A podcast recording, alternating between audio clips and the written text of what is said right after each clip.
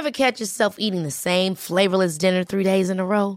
Dreaming of something better? Well, HelloFresh is your guilt-free dream come true, baby. It's me, Keke Palmer. Let's wake up those taste buds with hot, juicy pecan-crusted chicken or garlic butter shrimp scampi. Mm. Hello Fresh. Stop dreaming of all the delicious possibilities and dig in at HelloFresh.com. Let's get this dinner party started.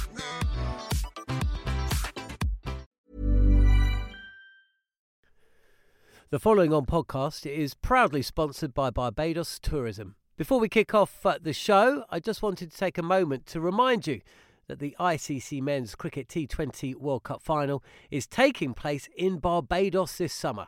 This, by default, gives all of my fellow cricket fanatics the perfect excuse to go and book a holiday to Barbados in June and experience firsthand the euphoric atmosphere at the Kensington Oval, the cricket mecca of the Caribbean. If the cricket alone isn't enough to tempt you, then let me be the one to remind you that a trip to Barbados can also include leisurely strolls along the breathtaking coastline, mouth-watering flavours of the world-class Bajan cuisine, and of course, plenty of rum. Head to visitbarbados.org forward slash cricket today to book the trip of a lifetime to Barbados, the best place to be a cricket fan.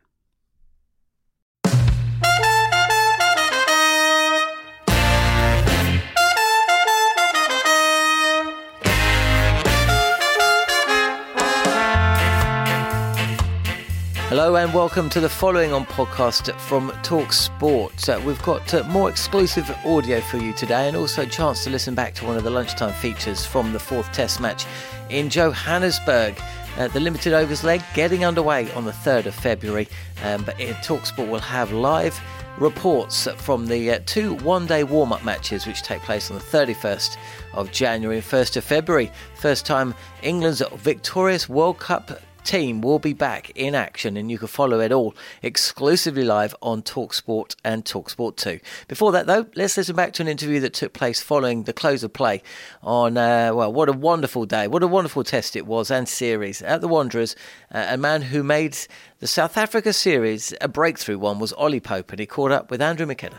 Ollie, a 3 1 series win away from home. Every series is difficult, and then to come back from 1 0 as well. You've not had as much experience as some of the other members of the squad, but just put into words how that feels. Yeah, it's it's a pretty special feeling. Um, I think to bounce back, to bounce back, like you said, from being one down and to win a series three-one, whether it's at home or away, um, is an amazing thing. And yeah, to do it to do it out here in South Africa, yeah, it's awesome. So many so many special memories and so many special moments and uh, amazing moments that have happened over the course of the last three games that have all led up to this this feeling now. Is there now, looking back on it, a moment that you think that was the turning point? Because to be honest, from sort of the middle of the Cape Town game onwards, England were on a roll and they, they looked very difficult to stop. Yeah, I knew there's a weird point in my head. I knew well the Cape Town test when uh, Brody was bowling and Rassie was batting nicely, and we had a we didn't have anyone there. And for one ball, we put a leg slip in, and that ball went to leg slip. Jimmy caught it, and at that point, I knew we were going to win the game. Whatever happened, it was just one of those freak moments, and um, and obviously that changed the momentum of the series. That win there, and, uh, and luck- luckily we went into Port Elizabeth with some uh, good momentum and carried it on there. And yeah, I've taken it into this game here, and yeah, it's awesome. Runs is currency in Test match cricket, and England are now putting first innings runs on the board that's got to be the, the marker going forward. You've put the platform down, you've shown you can do it. That makes Test match cricket, I'm not going to say easier, but, but it gives you that, that space to work with, doesn't it? Yeah, exactly. Um, we we spoke at the start of the New Zealand series, and we said, look, if we're we're a test side that we want to bat long and we want to we want to bat big, and we want to put 400 plus scores in that first innings on the board, and that's going to put teams under enough pressure to to hopefully buckle under it. Um, and luckily, we've found a bit of momentum with that, and found a bit of form with the bat as a team, um, and we've been able to put those 400 plus scores in over the last over well the last two games, and in the second dig at Cape Town as well, we put a put a big score on there. So to, to find a bit of consistency with that, I think is massive going forward, and it's uh, it's a real positive to take from the from the lads going going forward from now. Ollie Pope chatting with Andrew McKenna there. Brilliant stuff from him. Um, chance now, though, to listen back to uh, a conversation that took place on day one during the lunch break, just before play actually got uh, started. Uh, it seems like a long time ago now, but uh, Mark Butcher, Neil Manthorpe, and Lungani Zama sat down to talk about transformation. People perhaps uh, uh, back home in the UK would have heard of quotas and would kind of put transformation um, in the uh, firmly in the subject of a selection policies by South African um, sporting boards that are based around colour um, and, uh, and and background, perhaps more than they are um, straight out talent.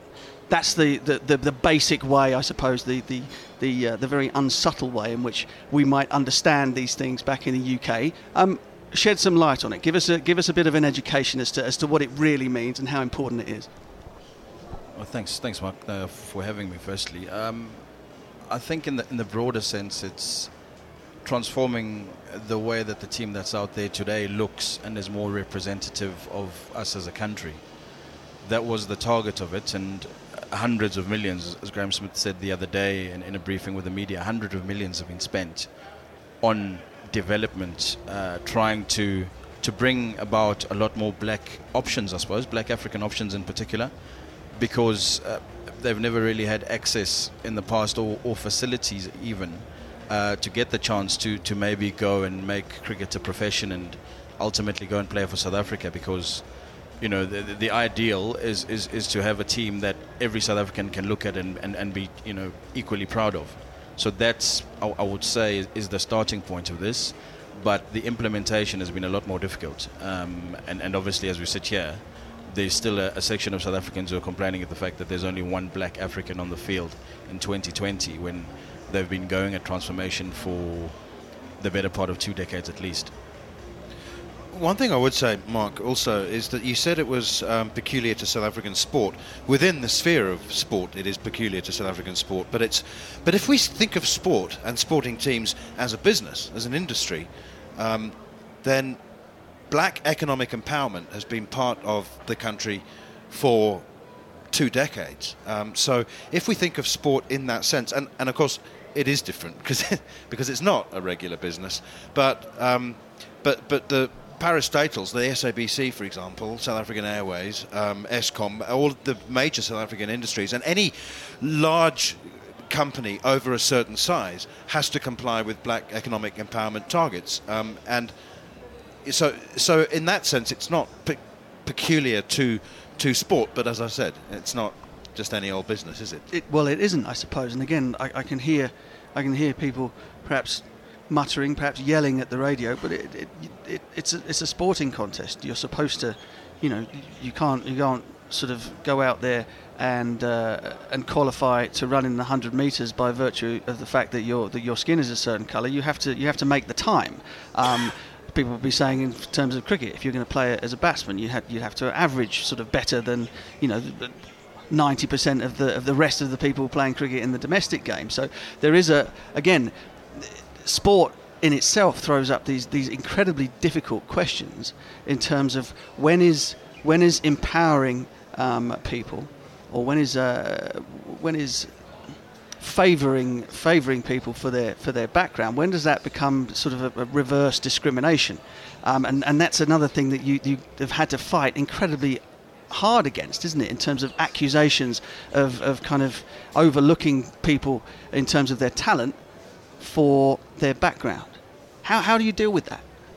Well, it's you know it's a very very difficult situation to deal with. I mean, I, I played in the early stages of transformation, a bit of first class cricket. And I've sat in a dressing room where they've literally picked two teams the black list and then the white list.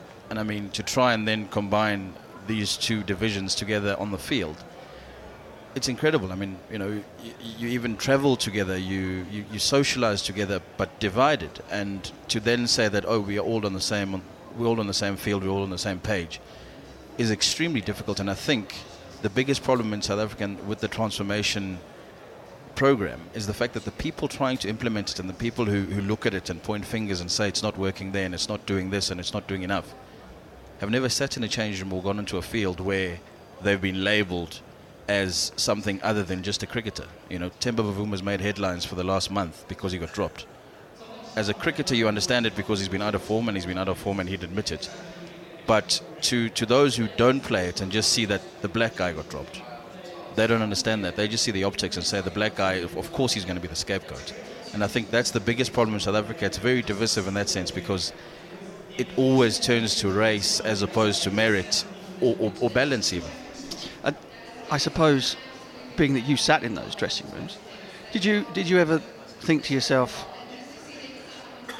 as a as a as a sportsman, have I been picked as a, as a token, or, or am I here because I'm because I am wanted and because my my talent justifies that?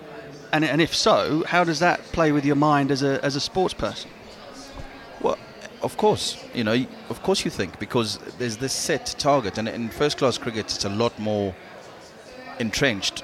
It's a lot more absolute. I mean, South African national teams now have an average over a season, whereas in the first class, it's you must every you must. game. So just just explain what those numbers would look like in a, in a first, say playing for I don't know, playing for Northern's Northern Titans or something. What would their first class team have to look like in terms of its makeup? There's two. First of all, we need to explain there's two levels of first class cricket. There's amateur first class cricket, which is provincial, and uh, the the well, we can't call it a target because it's a target for the national team, but it's a it's a strict quota at provincial level, and that's seven players of colour, of whi- of whom three have to be black African. At the franchise level, which is the professional first class level, then there, it, the, it's six players of colour, of whom two must be uh, uh, three. Three, I beg Three, your pardon. three, Three must be three. uh, black African, and that's every game. And and you know there there have been stories and Lungani and I are both aware of uh, where where a player is injured in the warm up, and suddenly they can't fulfil that that quota in that game. It's a non-negotiable quota for the national team. So what so what happens under those circumstances? Well- what do they play with ten? I mean, what, how, how do you? The- what no, no, there was there was one game where they they literally looked to see it was a one day game, and they looked to see who who had turned up to watch, and they found a club cricketer, a black club cricketer, um, and suddenly he was he was in the team. Um, yeah, I mean it, it, it was brutal in, in that sense. Anyway, for the national team, it is measured across all three formats in a calendar year. So that's why South Africa were able to play just Kagiso Rabada's sole black African and only pl- four players of colour in the first two tests. Yeah, interesting. I mean, it's it, it's a it's something that's a, an anathema, I suppose, to to countries who have not gone through um, the uh, the huge upheavals that, that a country like South Africa has since since the early 90s. I mean, I suppose that the whole thing is absolutely necessary. It's kind of it's incredibly hard to implement, but otherwise, how else do you kind of um, rebalance what was what was an incredibly imbalanced system? Well, you know, Mike Atherton said an interesting thing in commentary the other day where he said, you know, bowling is something that's quite instinctive, which is why we've seen a lot of black bowlers come through in South Africa. In, in most senses, you just pick up a ball and you run in, and you can bowl on sand, you can bowl on tar, you can bowl against a wall. But the biggest challenge to transformation, and a lot of people are saying, we're the black batsman. In order to be a batsman, as you would know, there's hours and hours of practice on proper facilities with bowlers and it, there's a lot more that needs to go behind that. And the biggest challenge of transformation is the fact that most of this pool that we're trying to tap into go to schools that just don't even have sports fields to begin with. So how do you train black batsmen when they don't even a place to train to try and get to that place where they're even nearly on an equal playing field with a, an AB de Villiers or Francois du Plessis growing up? So already you start on the back foot. So I mean, I know a lot of um, South African first class and Test match cricketers come through the private school. Is it private or public? What, what do you c- Private. private school system? Okay. Um, Scholarship. scholarships. Okay, so that's so that, that's where I'm leading to. Really, how much how much help is there for um, potentially potentially excellent uh, black African batsmen to, to get scholarships to go to these schools, so they have the time and they have the facilities to, to, to go on and and play and represent the, the South African team on merit. Well, that's been the path, uh, Mark, for for every South African black player who's come through and played for the national team.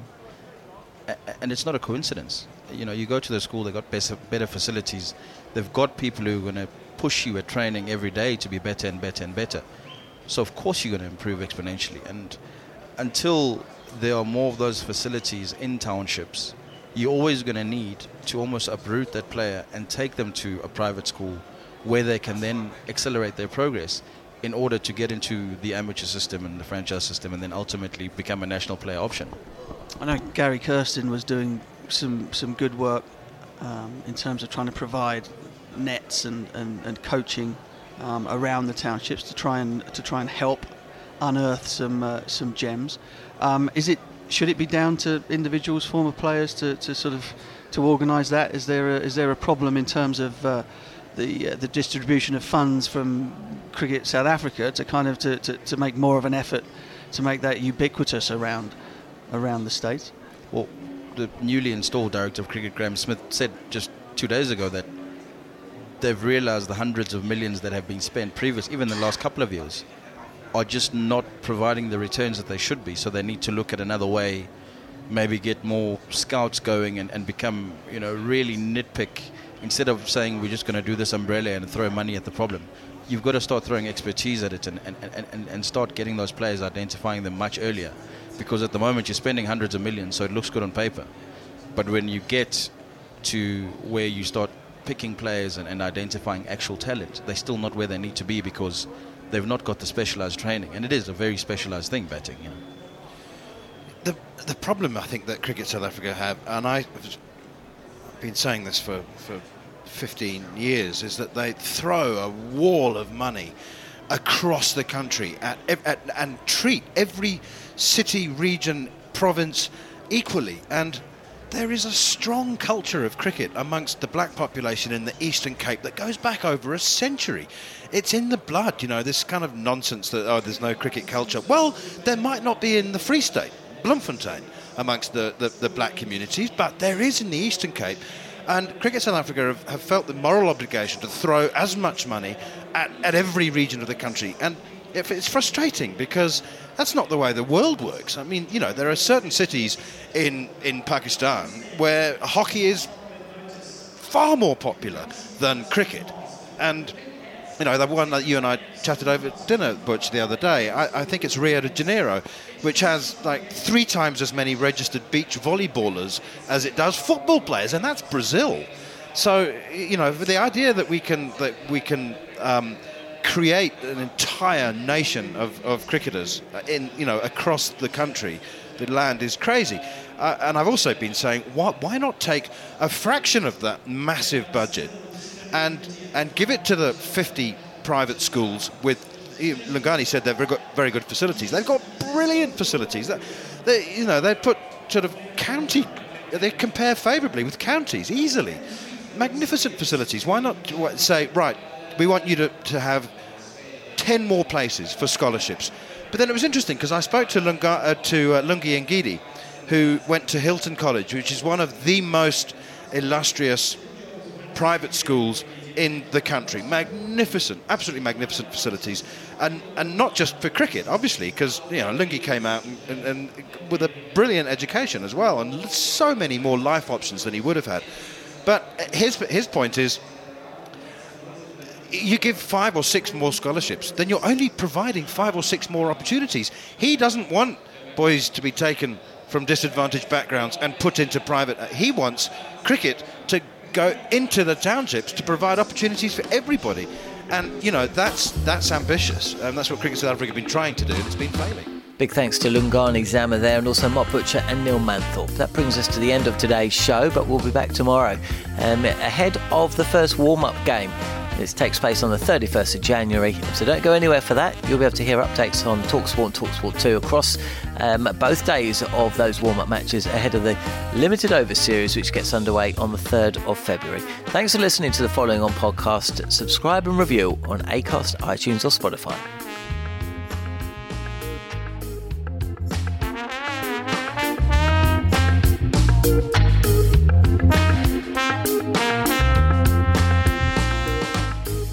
The following on podcast is proudly sponsored by Barbados Tourism, and this is your gentle reminder that Barbados is the best place to be a cricket fan. With eight matches from the ICC Men's T20 Cricket World Cup Series taking place in Barbados this summer, including the final, you can experience the summer of a lifetime by booking today. Aside from immersing in world class cricket in the sunshine, Barbados is the dream destination for all travel enthusiasts. It is where adventure meets paradise, the culinary capital of the Caribbean, and better still, the birthplace of rum. If you're keen to unite with cricket fans across the globe for what is set to be an unforgettable summer, then head to visitbarbados.org forward slash cricket today. Ever catch yourself eating the same flavorless dinner three days in a row? Dreaming of something better? Well, HelloFresh is your guilt free dream come true, baby. It's me, Keke Palmer. Let's wake up those taste buds with hot, juicy pecan crusted chicken or garlic butter shrimp scampi. Mm. Hello Fresh. Stop dreaming of all the delicious possibilities and dig in at HelloFresh.com. Let's get this dinner party started.